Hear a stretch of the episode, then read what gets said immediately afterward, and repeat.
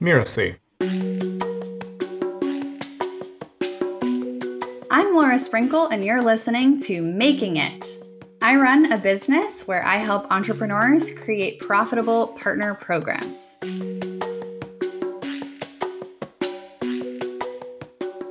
My email signature, it says partnerships first, fun always. So those are two of my company's values. And the fun is something that people notice all the time, right away, whether it's on my website or I'm doing a a guest interview, or hopefully you've picked that up in this right now.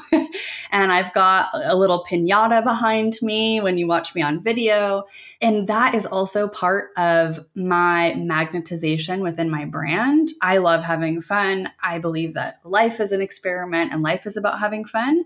And that's me personally. And I've actually turned people off from my brand with that and funnily enough, a lot of those people are based in the UK and they don't see fun as part of business. And I do dance parties at the top of every call.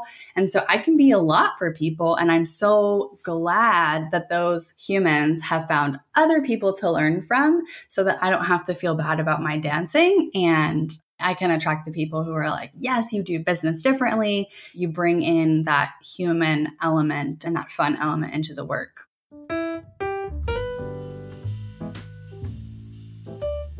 Making it to me really means being able to bring your whole self to the table. By the table, I mean your every single day of your life.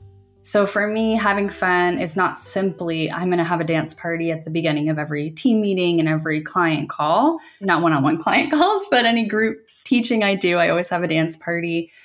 It's also when I'm doing the dishes, being able to turn on music. It's knowing that I'm not a morning person, despite what all the million personal development books say about needing to get up at 4 a.m. And so being able to sleep in and not have any meetings till at least 10 a.m. Eastern time, it, making it to me is not something that you're cooked and done. It's really about being able to experiment and tweak and learn and so making it to me is about that journey. It's about recognizing that we're in it for the long haul and some days it's going to be really freaking hard and some days it's going to be awesome and being able to celebrate all the things in between. I had an internship in college for a corporation that is in the Department of Defense space. Not that that matters, but you know, having to be at the office and sit in a cubicle from 9 a.m. to 5 p.m. And no matter if I wanted to go faster or slower, to be sort of limited by what the other people in the company were doing, that just never really felt right to me. And I've always wanted the freedom of entrepreneurship. So people have offered many times over for me to join somebody's company as an affiliate manager. And my favorite part about partnerships is continuing to expand and grow and, and meet new people and figure out how to piece together new brands and new ideas. So, my favorite thing when it comes to partnerships is taking seemingly completely opposite brands or opposite topics and figuring out how they connect together and how they can collaborate. I was doing consulting and also management for six and seven figure launches. And I had just wrapped up with a client managing their entire launch, so their entire webinar sequence. And they realized that they really wanted a full time person, a full time project manager on their team. So they hired for that role. I've never wanted to work for somebody full time as an employee. So I declined. And then they came back and asked me to be their affiliate manager since I knew the launch inside and out.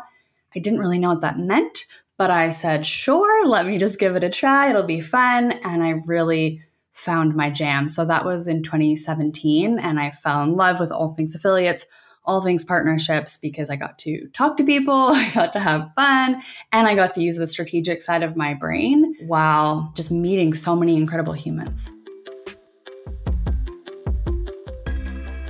I feel like my personality type is if I'm not jumping into something new, I go like a little bit nuts. And so for me, it's often a blessing, sometimes a curse, that I love jumping into those things and always learning. And I'm willing to say, I kind of have no idea what I'm doing, but I think I can do an awesome job. So let's just go for it. So it's really in my blood, I would say, to step into something without knowing all of the, you know, the path ahead. When I first started an online business, I actually had a health related business. So I was a health coach after studying and learning about gut health to heal my own gut. And I was a few years into that experience, and I had written a book and I had grown an email list and I had a course out called She's Got Guts. And one day I looked around and I just realized I don't really care what other people eat. and that's literally what I sent an email to my list. And I said, I don't care what you eat. And not in a rude way, not in, I don't want you to be healthy way, simply that I had studied that and grown that business for personal reasons to heal my own gut. And at that point, the most exciting part of my business for me was the marketing and creating the website and, and brainstorming on launch ideas and so I didn't know exactly what I was going to do, but I knew that I didn't want to or couldn't answer any more questions about what should I eat and what probiotics should I take and, and the health journey. And so I essentially burned that down and started again. And, and a lot of people actually came on the journey with me and they had been attracted to my brand for me and not really because of the gut health stuff. So when I went into branding and websites and then ultimately into partnerships, I actually still have probably about 200 people that have stuck with me through all of it. I've traveled extensively and lived in various countries since the age of 11. Well, I didn't live in another country until I was about 20, but had traveled since the age of 11 and really meeting people that have a different perspective from me is one of the reasons why I can take businesses that are seemingly completely different and make connections between them. Because as I've traveled and I've met people from other cultures, so often I'm looking for, okay, yes, we're so different in these ways, but we're also really alike in this one way, and this really human element between us. The more that we can bump up against something and then step away from our business and actually take that vacation or actually go on that hike or that walk or get out in nature, go sailing, whatever it is, the more that our subconscious brains are going to be working on that problem. I'm actually learning so much about this right now from the Flow Research Collective and when it comes to flow states and us really being able to come up with answers to problems that we're having, we actually need to get out of our surroundings and we need to get off the computer and out into the world and and we're going to make connections that we wouldn't have been able to make otherwise. I don't know if you watched the series House, that medical show, but so often he'll be having this like unsolvable medical drama. And then he'll be out to dinner, and all of a sudden he's like, oh my gosh, and leaves the table because he's made some connection based on his conversation at dinner or based on the way the food is placed on the plate or something like that. And it can solve the medical issue. And those things happen in our business.